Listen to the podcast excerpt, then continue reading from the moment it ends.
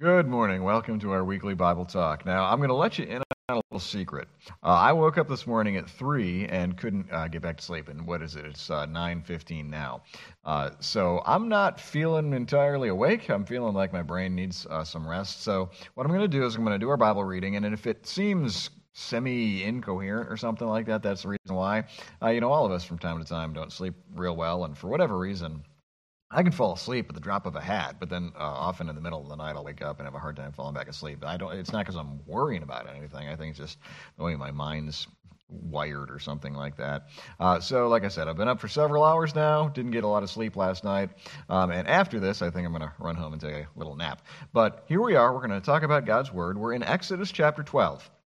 Like I said last week, this event in Exodus 12 is one of the big events in the entire storyline of the Bible, the Passover. This, in part, marks the transition in the nation of Israel from a group of sort of tribes and clans to all of a sudden a nation. That's basically what's going on in the first half of the book of Exodus. They're transitioning from, uh, you remember when you were in elementary school and you learned about the different American Indian tribes that were scattered all over North America? You know, you got your Sioux and your Cherokee and your Iroquois, and they're all over the place, but there really wasn't any organization or anything like that.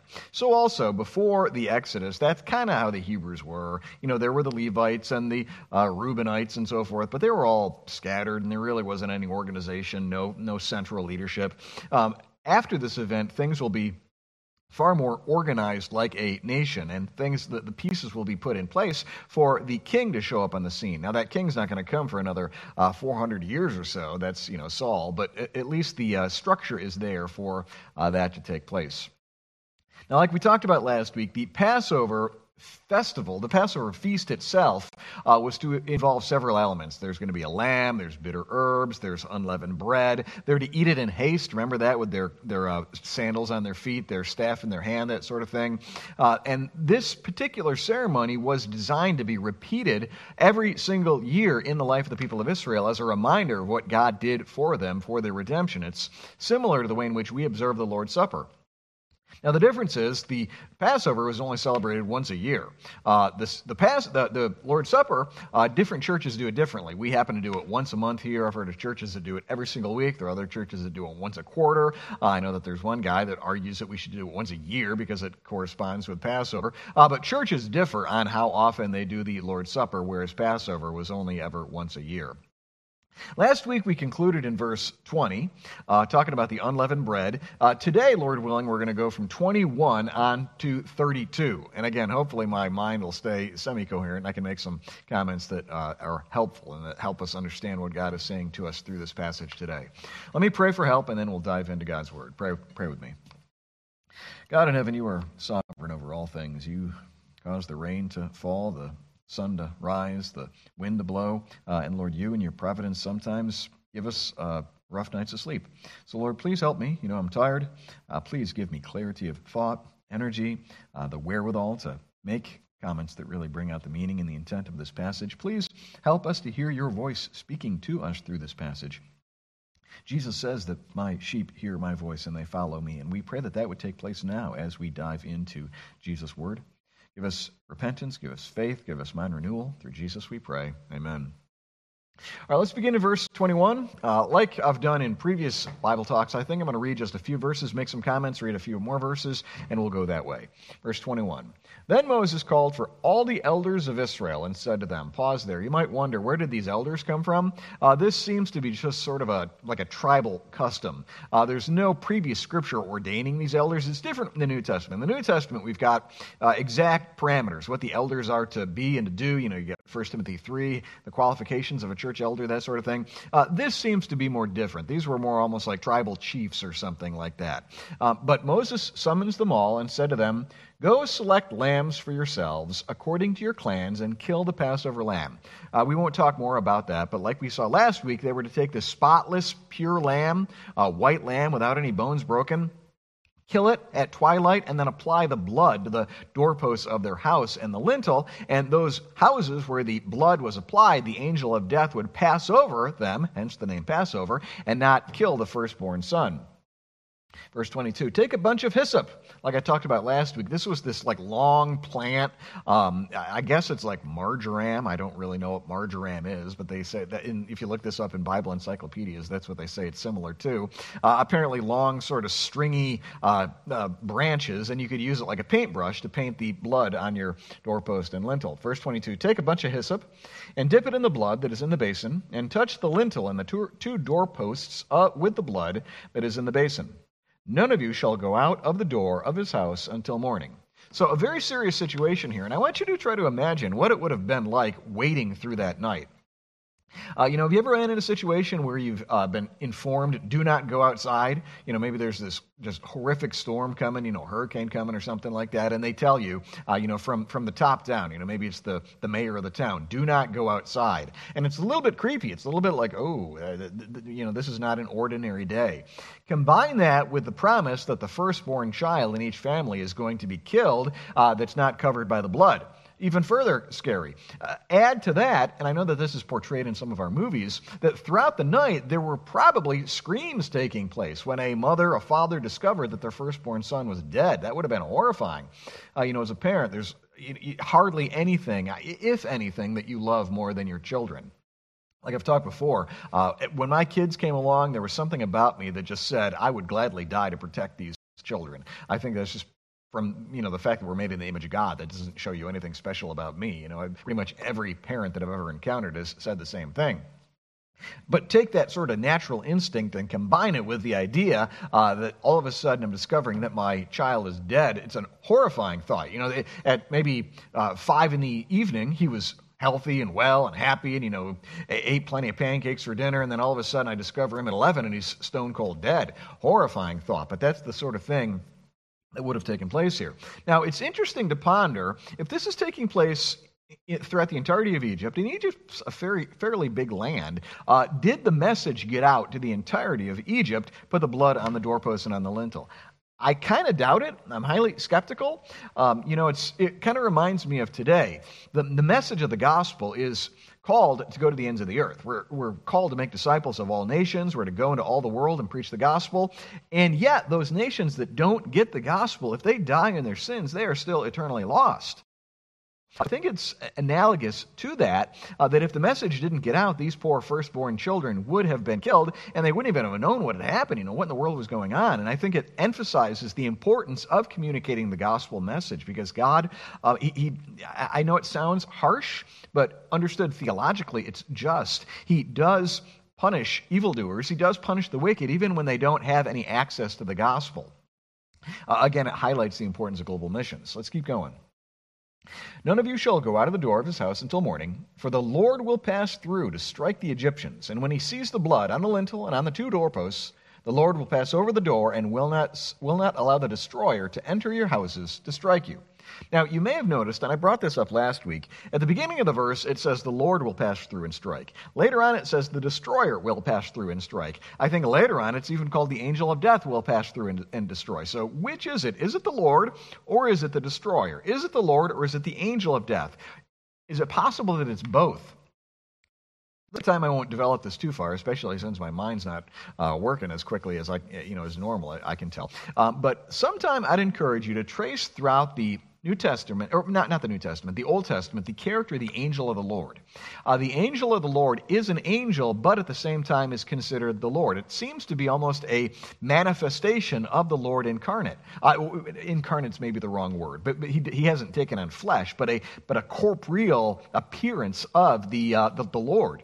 And many theologians throughout church history have seen these as pre incarnate uh, appearances of Jesus, which is kind of fascinating to think through.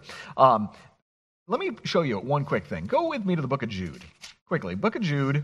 Uh, it's toward the back of the Bible. First Peter, Second Peter, 3 John, Jude. Uh, you're looking at Jude? Let me see if I can find it real quick. Where it talks about, yeah, there it is. Y'all there, Jude?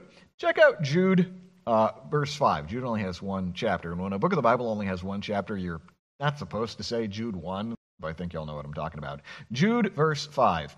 Jude writes, Now I want to remind you although you once fully knew it, that Jesus, who saved a people out of the land of Egypt, afterward destroyed those who did not believe. Now, isn't that peculiar? Look at it again. It says it doesn't say the Lord, it doesn't say God, it says Jesus. He both saved the people out of Egypt and destroyed those who did not believe. Now, the destroying there is almost certainly referring to killing them in the wilderness as they wandered around. But if Jesus is the one redeeming them out of Egypt, and if Jesus is the one killing the Israelites in the wilderness, why couldn't it also be Jesus being the one slaying the firstborn? Now, if that's the case, you can go back to Exodus, by the way. If that's the case, it does sort of give us a different picture of Jesus than we're accustomed to thinking. Uh, a lot of us and truth be told, this often comes from things like flannel graph stories, children's Bibles. We tend to have a very sort of soft, uh, cuddly view of Jesus. And let me be careful here. Jesus is incredibly loving toward his people, toward those who repent and trust in him. He is a loving shepherd. He carries his sheep in his arms, like Isaiah talks about, uh, toward those who are his people. Uh, but toward those who rebel, he is a terrifying enemy. Uh, he slays them in his wrath. And I think we see both of these in the book of Revelation. He's both the lion, uh, the lion of the tribe of Judah, who's going around slaying, uh, and the lamb who was slain, who shed his blood to save his people from their sins. And I think you see sort of hints of that both here in the book of Exodus. He will save those who trust in him, and that trust is evidenced by the fact that they put the blood on the doorpost and on the lintel. Uh, but also, uh, he will destroy those who rebel against him. And it's a, it's a warning, in a way, to us today. If we will not turn from our sin and embrace the Lord Jesus, we will be destroyed uh, in the wrath to come. A day of wrath is coming, a day of judgment is coming. Either you will die and stand before the Lord, or Jesus will come back. But either way, if your hope is not entirely in the Lord Jesus, you will not meet him as the loving, cuddly shepherd of our children's Bibles, but instead, Instead, you will meet him as the terrifying warrior of the book of Revelation. And that is a horrifying experience that's, that's too scary for words. Uh, so repent and believe on Jesus right now. Something else I want you to notice notice the way in which the relative righteousness of the people had zero to do with whether or not their children were spared or not. Um, it's really only one thing that determined whether they were spared it was the presence of the blood. Uh, these people could have been the most uh, outwardly righteous, moral, law keeping people on the planet. Uh, you know, you can picture some guy, you know, he's, he's, uh, you know, he's kept all the Ten Commandments perfectly, uh, he's, he's loved his neighbor as you know, he's loved himself. And yet, for one reason, reason or another, he didn't put the blood on his doorpost. Maybe he didn't think he needed to because he was so righteous. It didn't matter. The only distinguishing factor that distinguished whether they were slain or spared was the application of the blood. Now, can you see where I'm going there? It's the same idea in the gospel. The only thing that distinguishes whether we are saved or lost, whether we are redeemed or uh, condemned, is the presence of Jesus' blood. Uh, you could be as righteous as the day is long, but if the blood has not been applied to your soul, you will die in your sins. Simultaneously, You've been as wicked as the uh, worst sinner on the face of the earth, uh, as wicked as Manasseh, as wicked as the thief on the cross. But if the blood is applied to your soul, you will be saved and welcomed into heaven. So I stress again has the blood been applied to your life?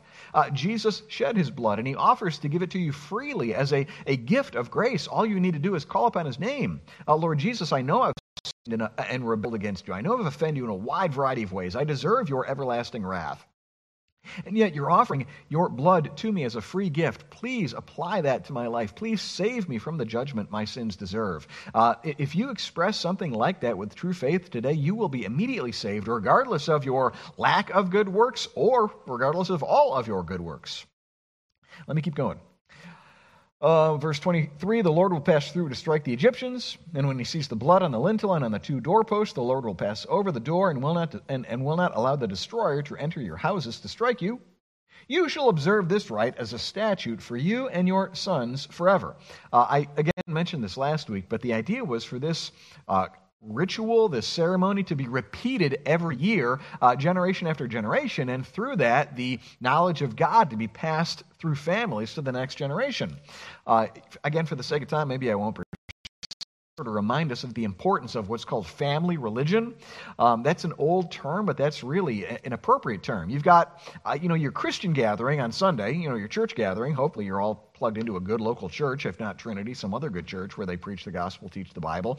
But in addition to that, there's what's called family religion what you do around the household, whether you pray before meals, whether you have like family Bible reading at night, maybe family devotions in the morning, those sorts of things. And those are extraordinarily vital in communicating the gospel to the next generation. Uh, you know, the church on its own exclusively can't do it. If, if you're, and just think about this realistically, you know, one church service, let's say it's a good long church service and it's an hour and a half. If you're doing that once a week. Compare that to all the rest of the week. You know, you're watching TV, you're going to school, you're playing, you know, video games on Facebook.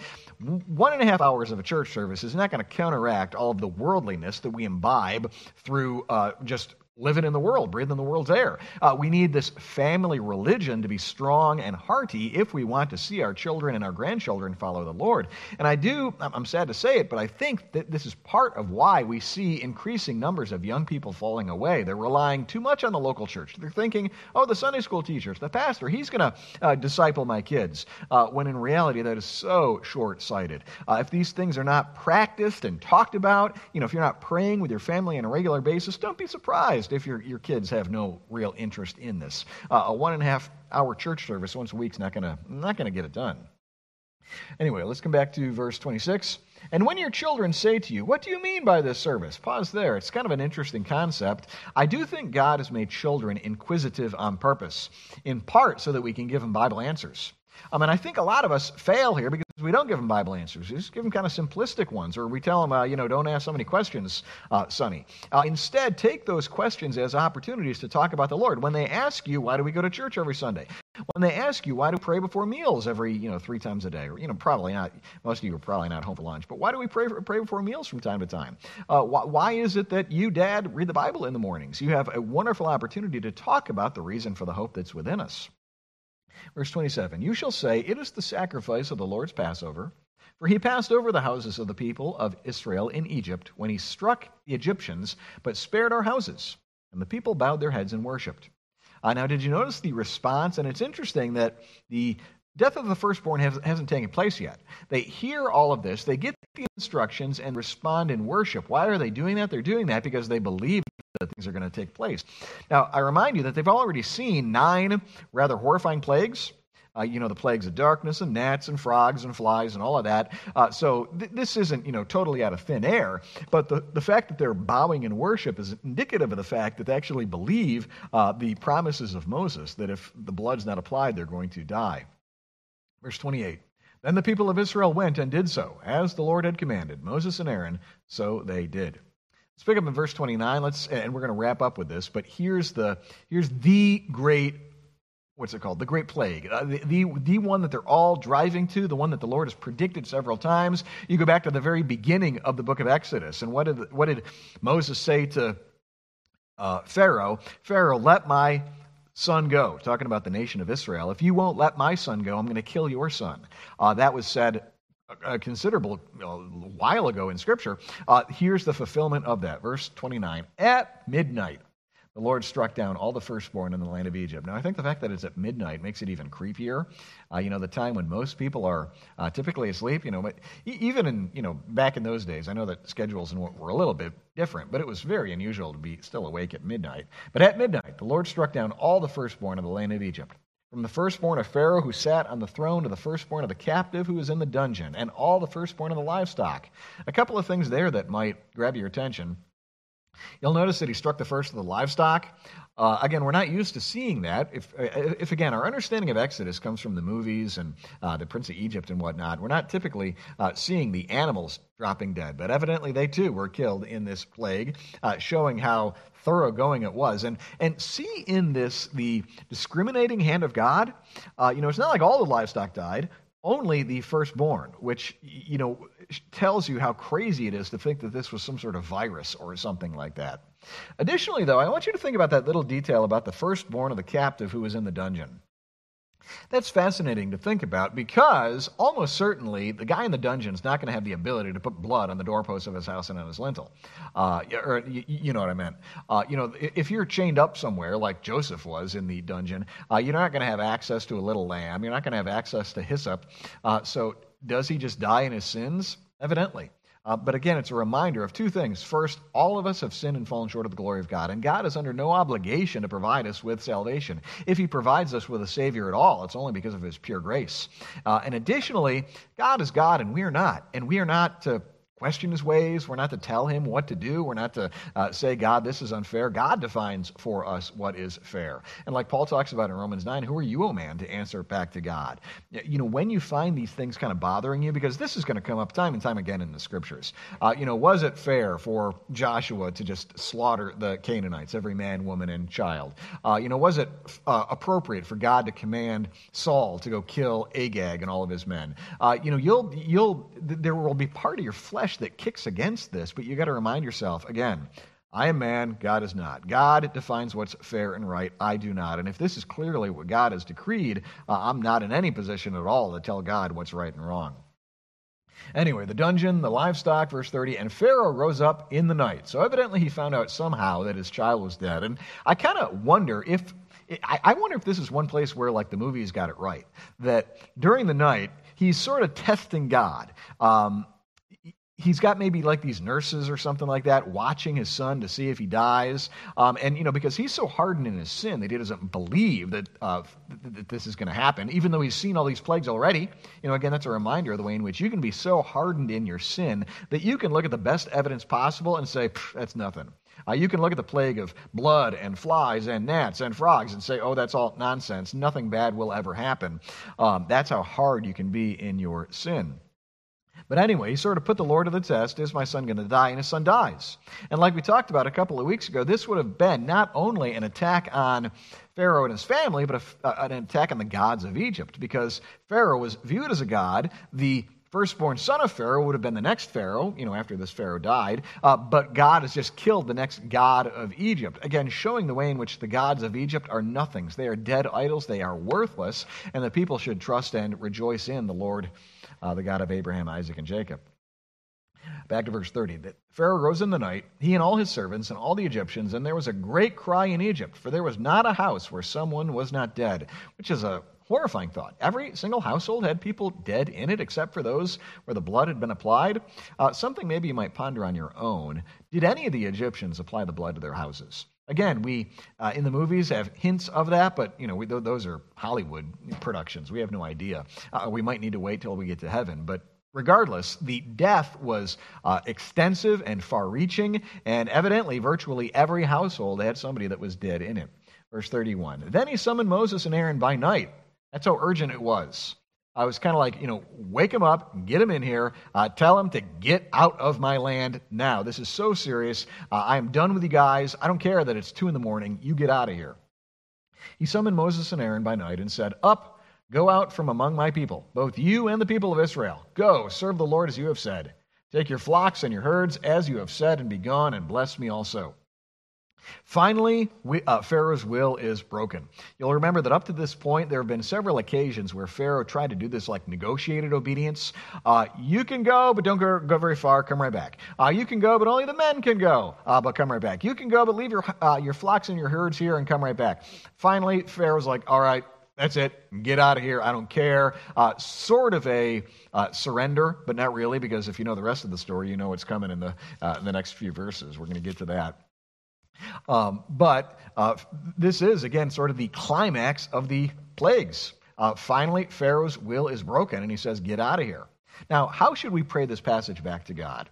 I think I want to pick up on a lot of the gospel themes that I mentioned. Uh, you know, so much gospel here. Clearly, uh, this is a type of the work of Jesus, like we talked about before. What is a type? A type is a divinely intended illustration. This is not an illustration that I invented. You know, it's not like I just look at this uh, pink chair here. It's like pink reminds me of blood, and it's kind of like the blood of Jesus. No, no, no. God Himself embedded these details here to make it a picture of the gospel, and He did it around 1400 BC. Uh, so think through this. You are uh, deserving of the angel of death slaying you because of your rebellion, because you have broken God's laws. The angel of death sooner or later is coming after you, and no righteousness that you have done uh, could save you from that, and no wickedness that you have done can prevent that.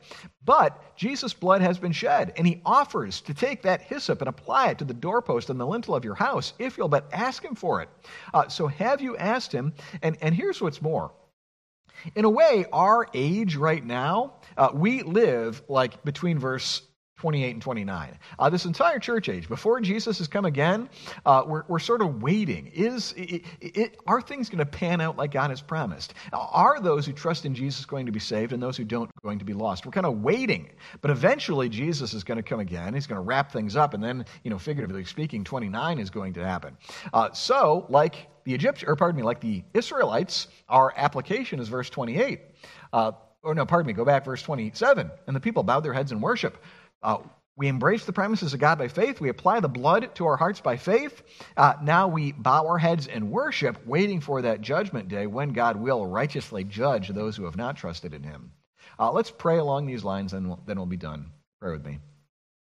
God, we praise you so much for this glorious type of Jesus and His work, this long uh, beautiful illustration of the way in which we are saved, not by any good works we have done, but only by the blood applied to our souls. Uh, we thank you for the way that you give that blood as a totally free gift to all who call upon your name. Please, O Lord, work now in our hearts. For any within the hearing of my voice who have not yet put their hope in the Lord Jesus, we pray that right now they would flee to him, that you would apply his blood to their lives, and that they would be saved from the angel of death. Lord, give us opportunities throughout the remainder of this week to love our neighbor, to do good, to commend Jesus to others, and gather us uh, next week to study your word again. Through Jesus we pray. Amen. Thanks for tuning in. Have a great day.